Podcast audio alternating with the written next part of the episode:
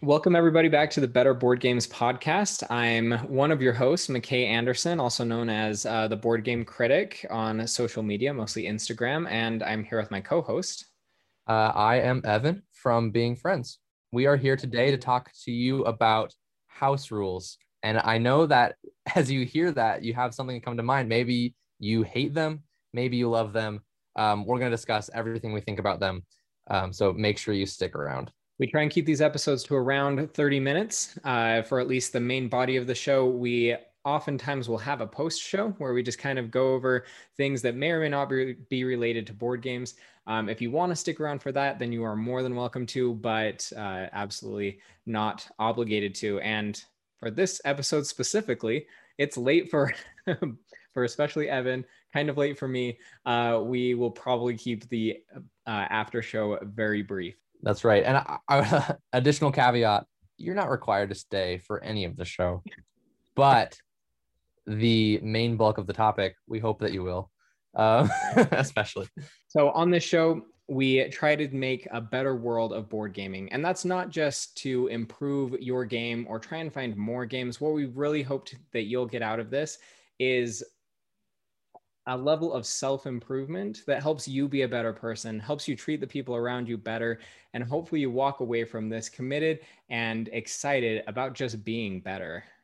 The idea is that playing games is not just about the games, but it's maybe even more primarily about the players. And you and I um, are all players. So that's going to affect the game. And in fact, we believe and we have found that the better players we become, um, the more the play experience is improved. Um, so it, it's it's legitimately worth considering. Things like losing a game can actually become something that's that's fun and not like this tumultuous thing. Um, so that's kind of our, our mission statement. Yep. And speaking about treating people awesomely, um, we wanted to give a shout out to our awesome sponsor, Big Viking Mats. Um, we were able to get some samples of their mats. They do custom cut, beautiful, really thick, nice mats. If you want to protect your table or your game, uh, we definitely urge you to uh, find them. They are at vikingmats.com and go ahead and check them out. They've been awesome, great service, and just a really high quality product. They are seriously the, uh, the thickest playmats I've ever used. So they're especially squishy. Um, and so if you like something that's squishy, you might like these mats. Let's go ahead and head into the main bulk of our topic. And I don't know about you, Evan, but I'm feeling like the later recording time. Like I'm gonna try. You're starting to feel my, it. yeah, I'm gonna try and keep my energy up, and it's even later for you. So I um, well, I don't feel specifically super tired. I'm a single guy. I'm a bachelor. Um, nine o'clock for me isn't. We're good. We're okay. I had some okay. coffee earlier today too. I'm more chipper than I usually am. We'll say. awesome. Hopefully, I'll make well, up for can, it. Yeah, you can carry uh, my lack of energy, but this is a topic that I'm pretty excited about. So hopefully that'll get me. I mean, usually when I start talking about board games, my blood gets pumping and I get really excited. anyway. So hopefully this up. will be one of those times. I am also excited about this topic. This is um, a, something that's such an interesting question. Is it good or okay even to make house rules for your game.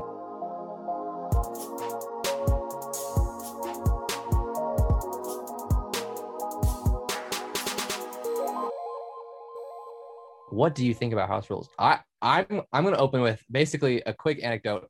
I used to hate them with a burning passion and now I really like them. I might be the opposite way.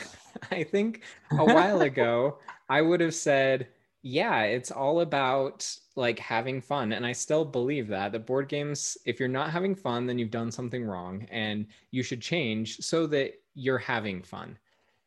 However, I have had some experiences in my past that I feel like games have been destroyed or ruined for me or for a group because people weren't playing by the rules. And the game was forever just like blacklisted because people weren't playing by the rules. And so I think mm-hmm. it perpetuates this weird problem that we'll get into, and I'll give some examples uh, later on in the episode. So we may have some disagreeing opinions. I think we can both see both sides of the argument. So yeah, for sure. Hopefully, we'll provide a pretty rounded view of the issue. That's the idea. Um, so yeah, I remember when I was. It was before I was really a a gamer per se. I, I enjoyed board games and I I liked learning games all the time and playing them with my family 100%. But it was before I was really like deep into the hobby. So basically, it was t- when I was playing games like Catan. It, it, you know, we, we've all been there. Um, we may or may not. Yeah, exactly. we may or may not think of that time fondly. I do. I, I do think of that time fondly. But so I was just at the precipice of my me like falling in love with games many years out, but I was prone to it, you could say. Um, and I remember playing Catan with a group of friends and being flabbergasted by their house rules. They took some of the primary rules of Catan and threw them out the window because they wanted it to be less um, less competitive and less conflicting. Hmm. And they seriously ruined Catan in a way that I I was not okay with. I was like, we this is no, this is terrible. This is, and I I it was basically the beginning of me like understanding why a rule sets the way it is, and how changing that can severely alter the play experience for the better or for the worse. In this situation, it was 100% for the worse, and I had reasons why all over the place. Um, basically, for the context, the rule that they changed was that you can pull whenever you build a settlement, you can build it on any section or oh, whenever you build a sec uh, whenever you build a settlement, you can build it on any space and not just within two of another settlement.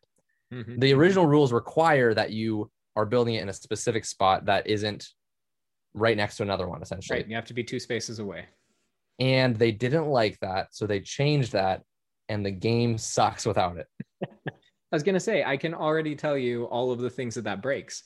You end up with people like the strongest stronger because the people who claim those spots early on can really quickly build like a crazy monopoly. An additional, around. even like the first settlement, right? Even is it, it's yeah. So there's so many reasons why it's why it's wrong. Specifically, and this is an example of like a, a, the next le- layer of how a rule set can affect the game. And fast forward to now, I am an aspiring game designer. I um so this is the kind of thing that I have worked with to a certain extent. I haven't like designed a lot, but I've created rule sets for games and adjusted them and you know, I understand this idea and to to an extent. I'm not trying to toot my own horn. I'm not like mm-hmm. I'm no Uwe Rosenberg or anything by any standards, like not even close.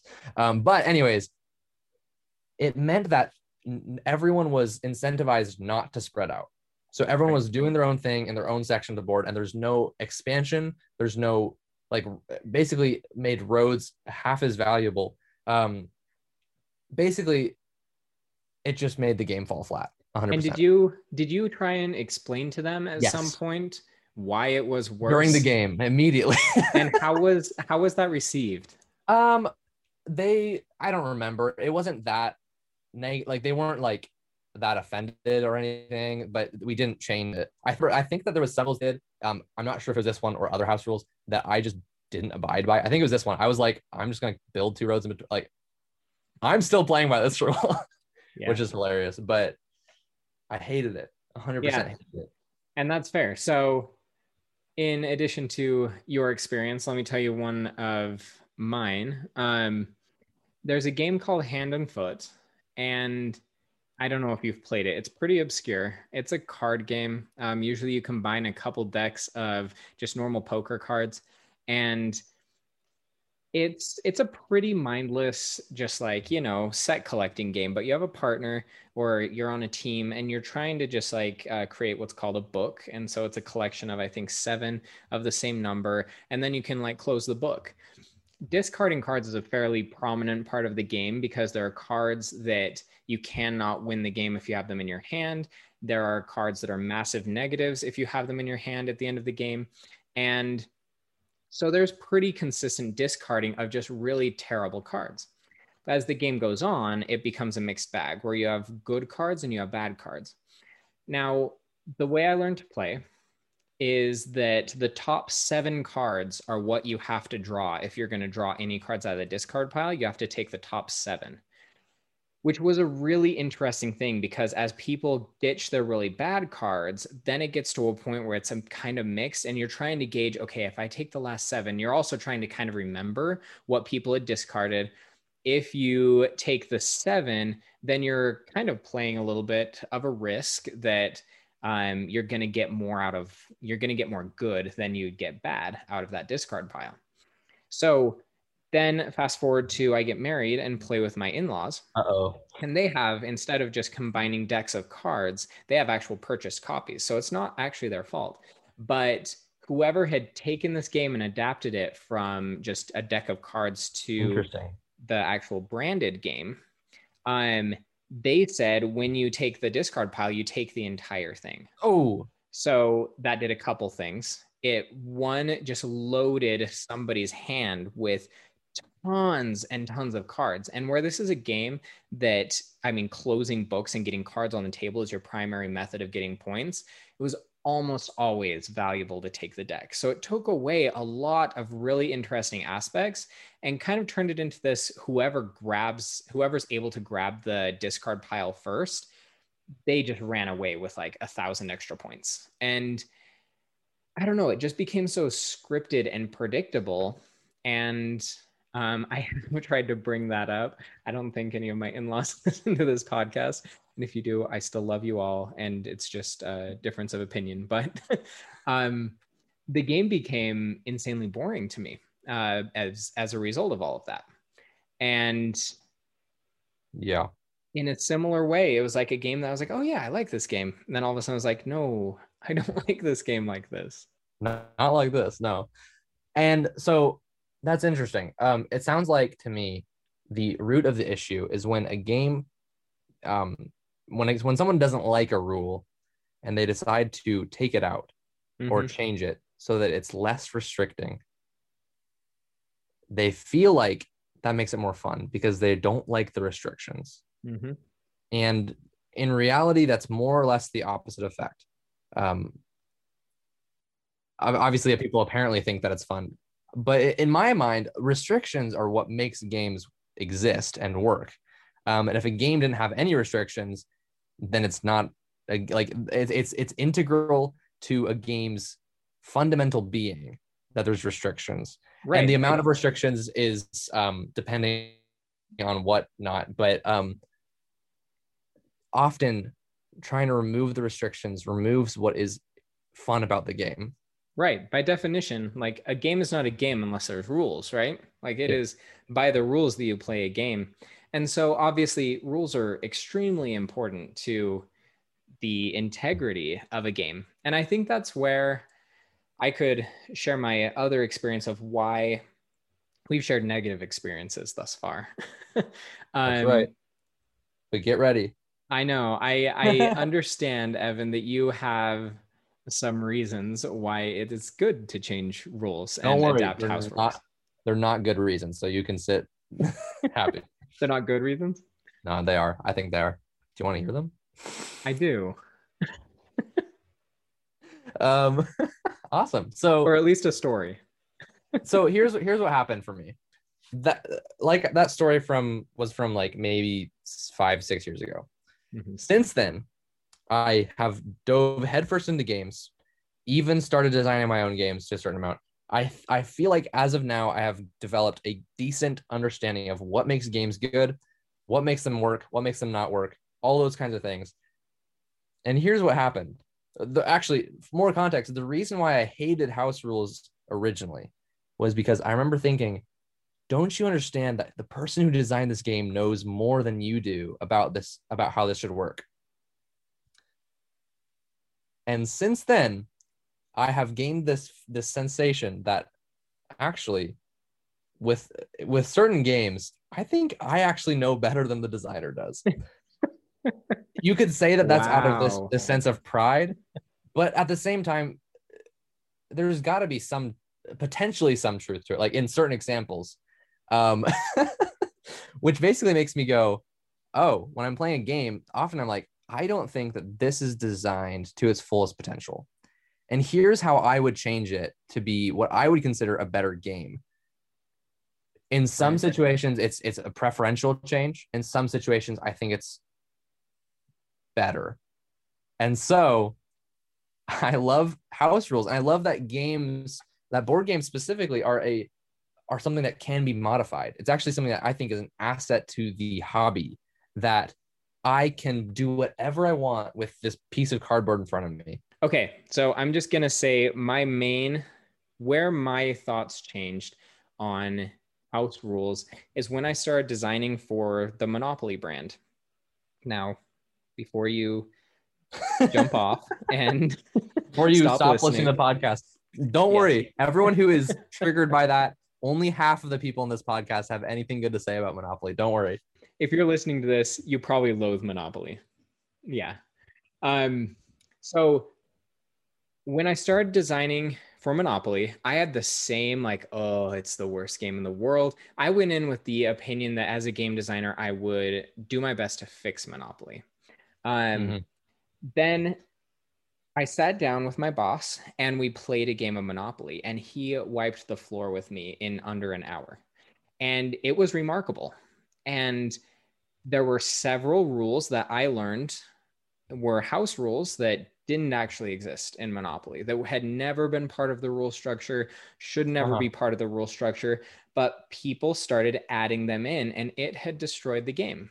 So, I mean, things like there free parking never does anything. It's nothing. It's a free space where you sit and take a rest. There is no pile of money that goes in the center of the board.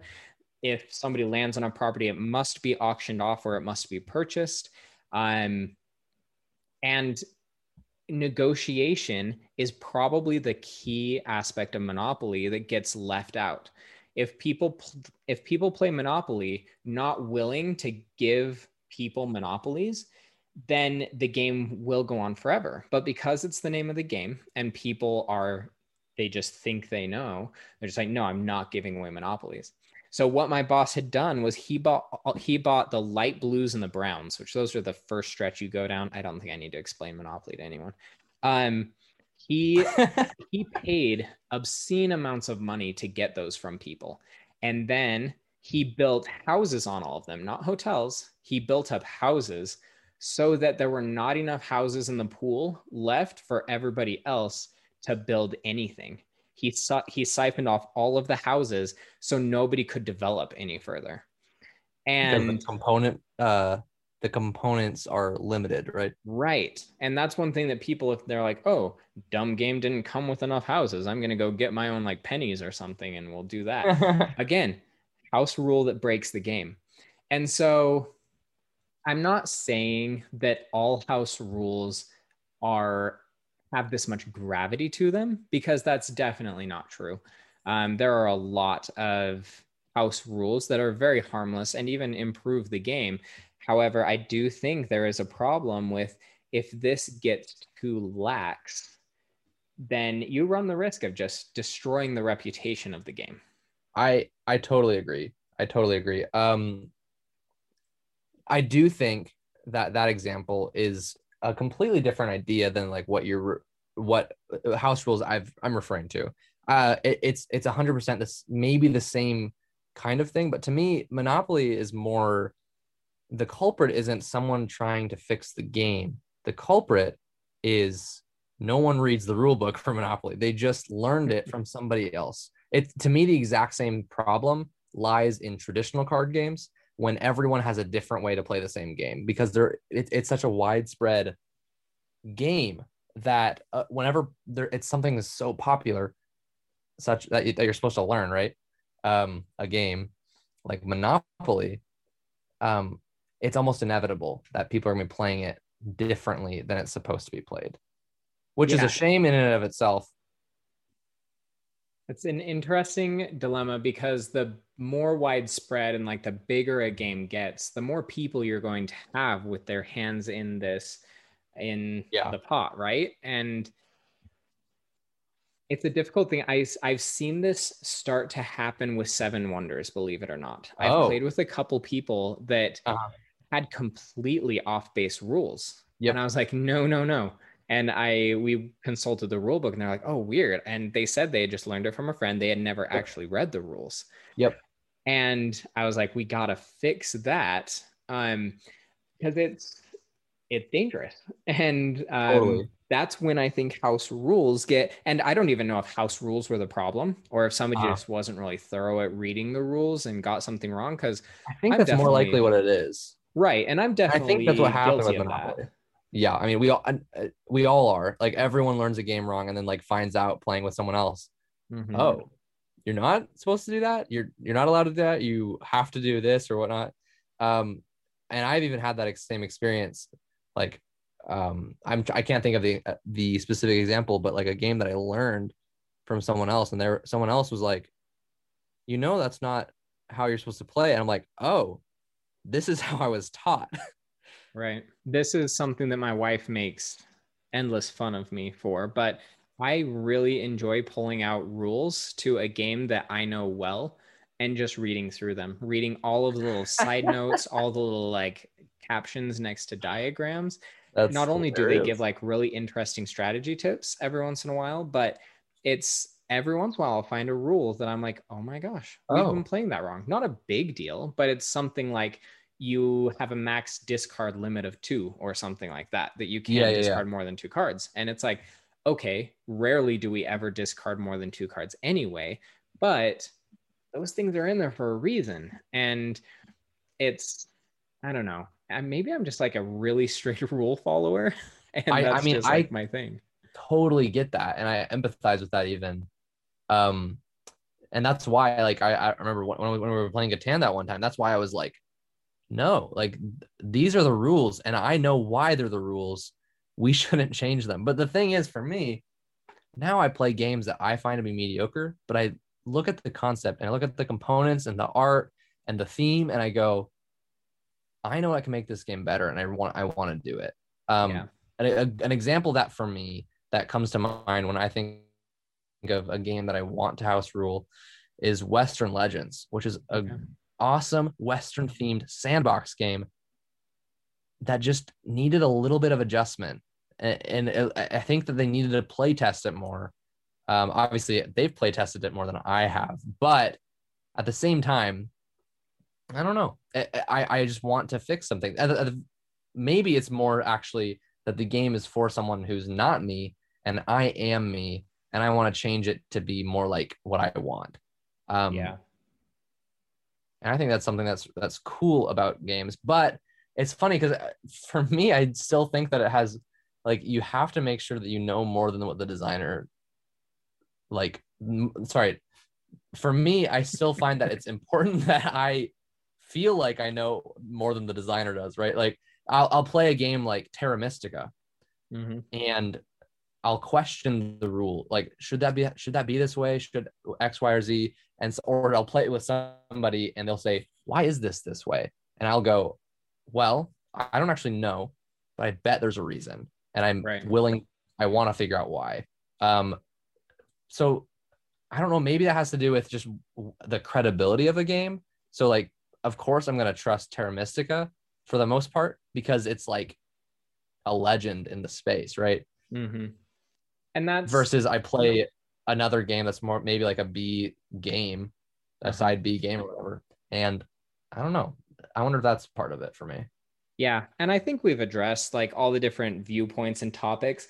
Let's really quick. Um, there's one game that even though I'm pretty much against house rules, and from I'm I'm an industrial designer by trade, and so I've seen so many times when people use products the wrong way and then complain about how poor of a product they are. Oh yeah, and that's, I uh, think that's an oof. yeah that i think that's where i get so hung up over house rules because i've also designed games and then seen people um talk about them on amazon referencing how bad the game was and then they i keep reading and i'm like it's clear that you were playing the game wrong which is so A similar review for you know, there was a similar review for Wingspan, I think, on the Gamecasters podcast. They were reading some negative reviews of Wingspan, mm-hmm.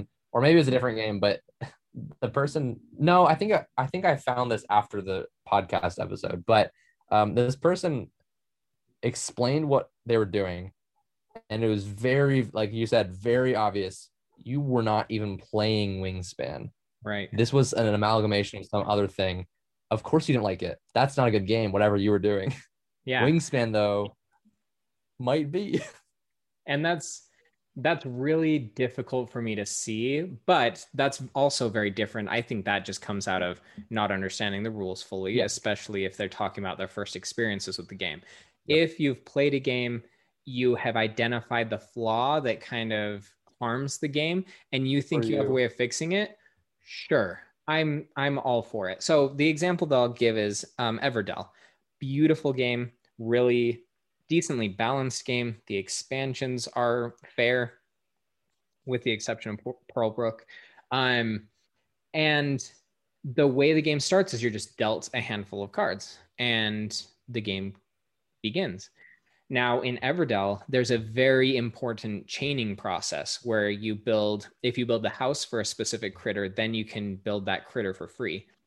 If you get these chains set up, the game goes smoothly and you you get some real momentum from the beginning if you cannot line those up it's just a miserable experience. It just takes forever and it's a worker placement game. So you place a worker you get a couple berries. Next time you place a worker you get some twigs and then finally you can build a building and then it's the next season and the game's a quarter of the way over. And so the if you sorry the way this can be fixed, and it's a pretty easy fix, is just to have everybody get their hand of, I think it's seven cards that you start with, and then they just draft them. Have everybody pick a card and pass them. And then you start seeing a variety of cards, and you can start lining those up from the beginning instead of somebody just being dealt a handful of cards that just happen right. to chain well off of each other. You Which, actually yeah, exactly. can have people making intelligent decisions about, like, okay, look, if I build this card first, then it's going to help me get to these other cards. And then you can pick up a couple of those chains and you can really get some great momentum from the beginning. And so, if everyone is in that position, then the game becomes an interesting competition. Yeah. Ideally. Exactly. Because, I mean, some games, if somebody gets a good enough start, you just can't catch up. We've all seen it. It's just a thing that happens. And it does happen a decent amount with Everdell. Now, it's a light enough game and I mean the com- the competition level isn't that steep right. that it can be excused, and I think that's why it got past playtesting and all of that because yep. it's a pretty minor thing. You need to play quite a bit before you start seeing like, wow, they only beat me because their first season was hand. so good. totally, and it's something that even they might have thought, you know what, this game, like they might have asked the question, who is this game for? Mm-hmm. And the answer might not have been somebody who would want to draft their opening hand. It might be someone who, you know, is is more new to to games and maybe it's specifically trying to be approachable, which makes that decision make more sense, even if they're sacrificing some strategic quality. Um, that's not necessarily the whole goal, but for someone like you and mm-hmm. even me, maybe that's ideal. Maybe we want something that has a little more crunch and a little less luck factor at the front end um, in which case, to me, I haven't tried this yet, but to me, that sounds like a much better play experience. Yeah. And that and, to me is why I love house rules because it is that kind of that kind of thing for me almost every single time. It's a small change about like the way a market row works or uh, something like that. Not not something mm-hmm. so dramatic um, generally. And as I mean, this is something that Board Game Geek has done a really good job of perpetuating positive changes to games where you have forums where people variants. can discuss and yeah, you have variants that are that can actually be sanctioned by the company. So note to designers, like it's okay to put in the back of the rule book, like I mean, we've all seen this. The first time you're playing, we recommend yep. using this set of cards or this setup of like the market. I mean, Aeon's End does it. I think Quacks of Quedlinburg has yeah, a recommended sure. starting setup. Dominion does it. Um, there are these things that it's like, you know what, this will be a good intro. And then from there, like, and do what you will. Imagine if Everdell said, after you've played a lot, try the drafting variant where you draft your opening hand. It's just like, I mean, it's not uncommon for a game to have variants in the back of the rule book. Right. I personally like it. Some people don't actually. Um, but that sounds like a perfect variant. I, I know, Right. for instance, Res Arcana, um, great game. The way that it works is that you have a deck of eight cards. You start with three in your hand, and over the course of every round, you draw one of them. And each card is dramatically impactful to what you can do. You're building an engine um, in your tableau. So the way that the game works is that you start. You could start with um, there's like some starting decks that you can use. That's like these eight cards go well together. These eight cards, and you can try those. But then it says from then on, you shuffle it, all the cards, and deal eight cards. So the normal game is just a random deck of eight cards, which sometimes works, sometimes it doesn't. Sometimes it's great, sometimes it's mediocre. Sometimes you can, you know, usually it's like possible to be like really solid. But in the back it says try the drafting variant where you draft your eight cards and that is where the game becomes incredible. Very similar to the Everdell thing where you Mhm. actually have more agency on what you are going to do once the game begins and it creates for um, a much more exciting game and i almost i'm never going to play res arcana without drafting unless i'm potentially showing someone who wouldn't know what to draft right And I think I think we can probably summarize um, a lot of the things that we've talked about on this episode into respect the designer enough to read the rule book thoroughly and Yeah. give a decent effort to understanding why rules are there Yep. and why things are done the way that they are. that that's i think that's integral because that ex- that will basically pre- prevent you from making hopefully prevent you from making um, dumb rule changes that honestly ruin the game Right. Um, but at the same time, it can empower you to adjust the game how you like. The idea is to just pay attention to what's going on, really honestly assess why something you think isn't working, and ask yourself if you know if maybe maybe you want to change it. If that if that doesn't even sound fun to you, don't even worry about it. I think a big part of it is if you can make a conscious decision to better the game for your group and your play style, then that's great. Because let's take the two scenarios which is better? You play the game a couple times you're like, it's garbage. I hate it. And you throw it out or sell it. Or you tweak a couple rules and you're like, yeah, this really like fits what we're doing. And this is now a game that I can see myself introducing to people and that I can see our group playing often. Like one of those is definitely just a better place to be than the other. And obviously, the one with more gameplay is the better option. That's I was gonna ask, are you are you saying that selling it's the better one? Because it seemed before that you weren't in support of house rules. Oh no. Um I'm saying if you can make a good I I honestly now I don't own Ticket to Ride because I am in that boat that I played it a few times and I was just like no, I'm getting rid of it. I don't like Ticket to Ride. However, I can if I really wanted to, I think I could change the rules that would make it a game that I would enjoy playing. And so if I ever Mhm. stumble across one, I may grab it and adjust some rules for me and my group and how we like to play it because I I don't have any desire to ever play Ticket to Ride again right now. Yeah. And I would also just add for me, the reason why I do this fairly regular, not regularly, but fairly often, I, I consider like, how can I make this game better? Because I'm passionate about games in such a way that I love the, the, the ways that rules affect a game, why it makes it so good, why it makes it not work. And so the puzzle of trying to fix a game is part of the reason why I love games. It's why I love designing games. Um, I think designing games is a game in and, of in and of itself because you're like, I played the game. This is what worked. This is what didn't. How can I adjust and it, my strategy, right, in like designing it, um, so that we can make the game better. That's just so fun to me. So when I play games like Western Legends or Calico or whatever, I'm like, I see what's great here but I also think that this needs to change to really make it really a wonderful game. That's just fun to me. It, it- like it's just fulfilling for me. Um, so I don't know. I, I'm I'm a big supporter of house rules, but I do think that it's important to be mindful and respect the game before you do house rules. Otherwise, you're going to be potentially missing out on what is maybe a different game than you normally like, but a great game. And that's where I think that's where we can leave it. House rules, it's it's playing with fire. Um, it can be very rewarding and very fun. um, but you need to respect it. You need to you need to understand the rules. You need to understand why you're making change. It's it's not just like, hey, I have an idea. Whenever somebody has to pay something, let's pay it to the middle of the board, and then somebody's going to get this massive influx of cash that makes the game go on forever. Uh-oh. It's a great idea.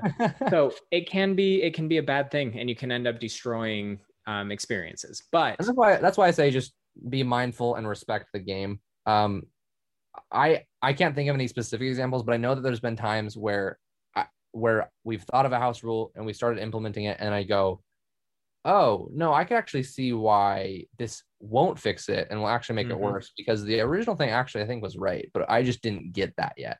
Um, right. It, eh, I don't know.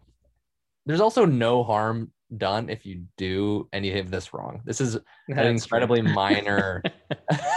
we act like it's this big, like we're giving you advice decision, right? We, are giving you advice, but honestly, do whatever the heck you want and it's completely fine. But although I am upset if you um, make it that Catan doesn't need you to have two spaces between the settlements.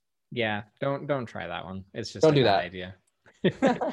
just to bring this back around to just like the moral of the story and why this is applicable to your life. It's the same thing with how you treat people and just everything in your life. Just start from a place of respect and just try to understand mm-hmm. and then treat That's gently cool. from there. You may like make a misstep and you may have to dial it back and be like okay yep that's not the way to do things. But i don't know we all just need to be a little bit more forgiving and upfront i think. There we go there we go. Treat your games like they're people but don't treat people like they're your games um, that you're trying to fix. That's uh, well well said. very not good. Um, don't make house rules for people. Yeah, that's right. That's my uh, final piece of advice. don't tell people how to change. Exactly. you would really be a better person if um anything after that isn't really not good to say. Thank you so much for listening. I'm we're um we're so happy you're here. And yes. we had a f- fun time talking about house rules. I still love them. Um unless they're dumb I'm is still that, gonna say is that I criteria I can give. that, that's fair. I'm still gonna say I don't know that I trust the general public with house rules. oh, I'm, I'm not talking about the general public. I'm talking about specifically me, and I do trust my my opinion on games okay. quite a bit. Maybe I'll, too I'll much. Trust I, you too. I have my own YouTube channel where which is just me talking about what I think. So you're probably not the average. Right. Hopefully not if don't, you're listening to this podcast, I like you enough to trust you too. So you know what? There we go. There we go. We trust Go you. change some rules. See how you like it. Let us know. Let us know what, what what house rules you've made. Actually, I would love, love to hear that. Love to talk about those because often they're interesting at the very least, and I, I think it'd be fun to talk about. So please reach out.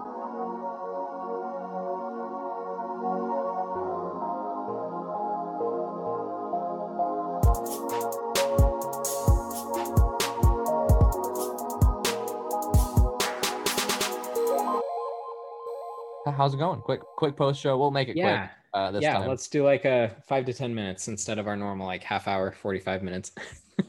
it's not usually that long, hopefully. It is. It's actually usually pretty long. yeah. Uh, um, let's see. Uh, life lately has just been a whirlwind. Um, Me too. Yeah, it's just which is why I think we uh, missed recording last week and stuff. That's but um, I don't know, just crazy stuff at work. Um, I don't know, just less time for games, and it's been a lot of family stuff. Uh, my son has um, this alert, it's this allergy. It's called eosinophilic esophagitis, which is a mouthful. Um, but we've been doing a six food elimination diet, so he can't have wheat, soy, eggs, dairy. Oh man. Um, fish or oh, what's the other one? Basically he can eat. I don't know those fresh fruits and vegetables. Got you. um, and so anyway, he's going in for another scope. This is his third one, and oh, um, where they'll scope his throat and see if um, our elimination diet has been helping. Um, and hopefully we'll get to add wheat back in because having a, so telling a kid that he just can't have a sandwich um, Mhm. is hard. Yeah, I believe that. So anyway, been a been a bit of drama lately, but um, board games are still usually my uh, go-to escape. And uh, after this call ends, I'll probably pull up some Mystic Vale on my phone and try and destroy some com- computer players at it. Heck yeah, I get that. That's fun. Yeah, I I'm in a similar pos- position where life's been a little crazy. There's been some relational uh, drama or whatnot. I don't know. It's resolved. It's fine. Um, I'm not gonna go into it on here. If you're curious, I might be willing to share. Reach out. I don't know. It doesn't matter. Either way, I also started a new job recently. So basically, board games have taken a little bit of the wayside, but not completely. Um, and I'm ex- actually really excited about some of the games I have been playing lately. Um, mostly it's been two player games, specifically a lot of um, expandable, community driven card games like um, Ashes. I, I know I mentioned that a while Mhm. back whenever we were recording um, that I was starting to get into it. I also recently tried Flesh and Blood recently for the first time, which is a collectible card game specifically that I think is really cool. Basically, what it is is you're basically two different heroes just having a duel. It's your it's your standard dueling card game, except Mhm. it's not one where you're summoning guys to fight for you and doing magic spells. It's like literally every turn, all you do is a specific kind of attack, and you're doing damage. So it's it's like almost literally like a fight, like two people just actually there fighting. Um, Nice. and the way that they emulate um, momentum and um, mostly momentum actually is really really interesting basically on your turn you have four cards and you can spend some of the cards to give you resources and you can use those resources to, to play other cards and you'll basically put out a certain amount of attack and sometimes those attacks will do specific things but then the opponent will discard some cards from their hand to defend that attack.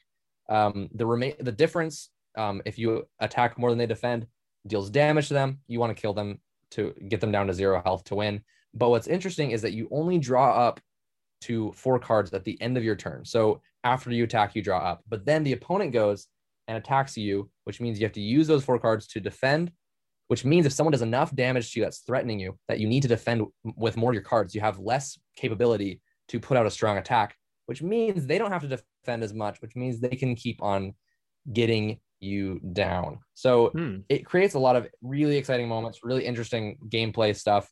Um, so it's just it's just really cool. It's just a really cool game, really cool game system that I'm super excited to try more of. Um, it's a collectible card game, so if you have infinite dollars, then you can get into it too. Yeah, that's the uh, that's the problem with collectible card games, huh? The biggest wallet It- wins usually. Yeah.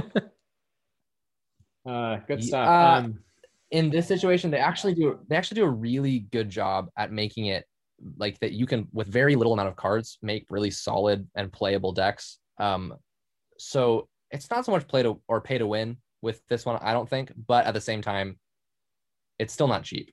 Yeah, um, by any means. Like if you want a cheap game, go buy like the crew, you know.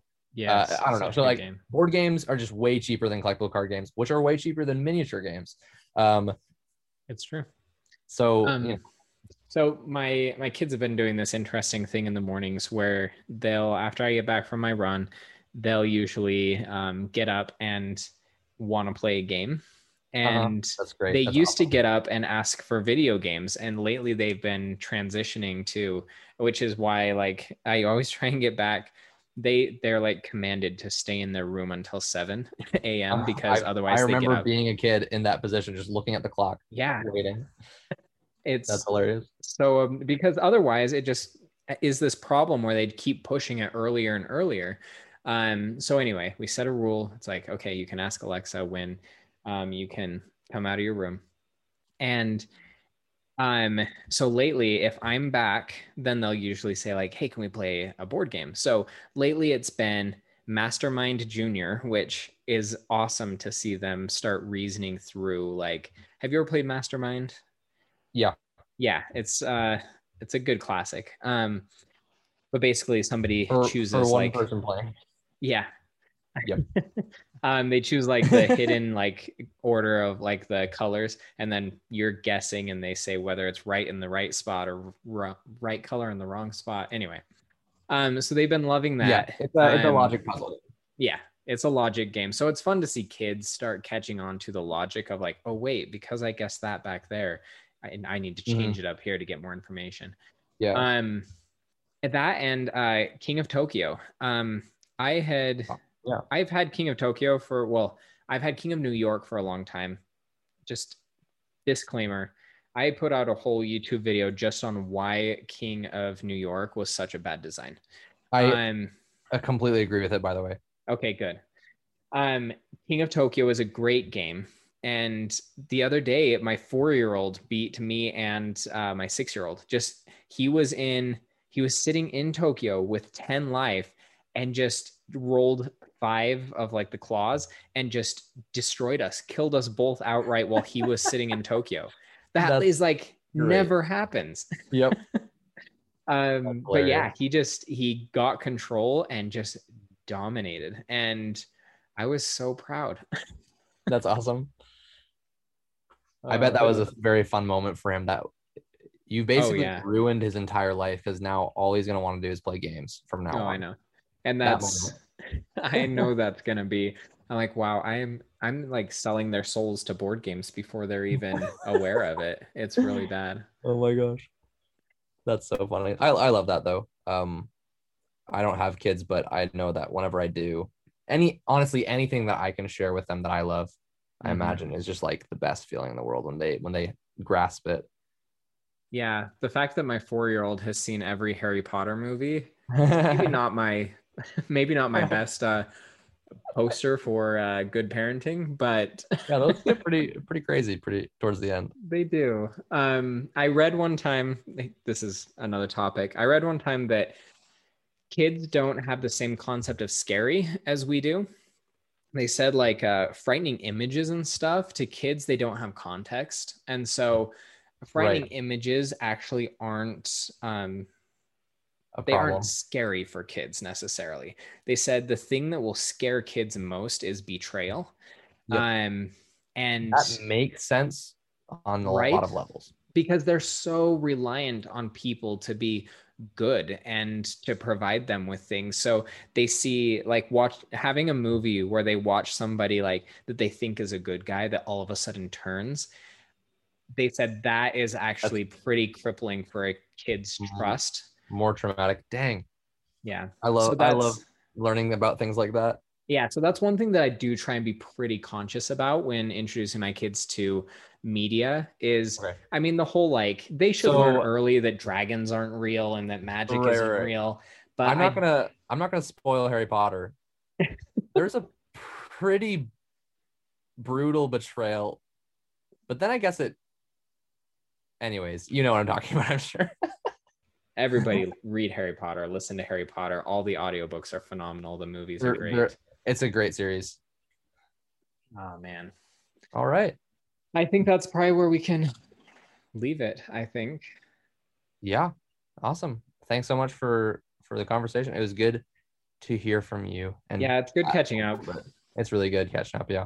I I was seriously like, I when I texted you, I was like, "There's been a dearth in my life where Evan once was." I was like, "We need to talk again." We so, do. And I, I wish I had more time to just talk outside of the podcast Yeah, today, but uh, I don't have the Yeah. time.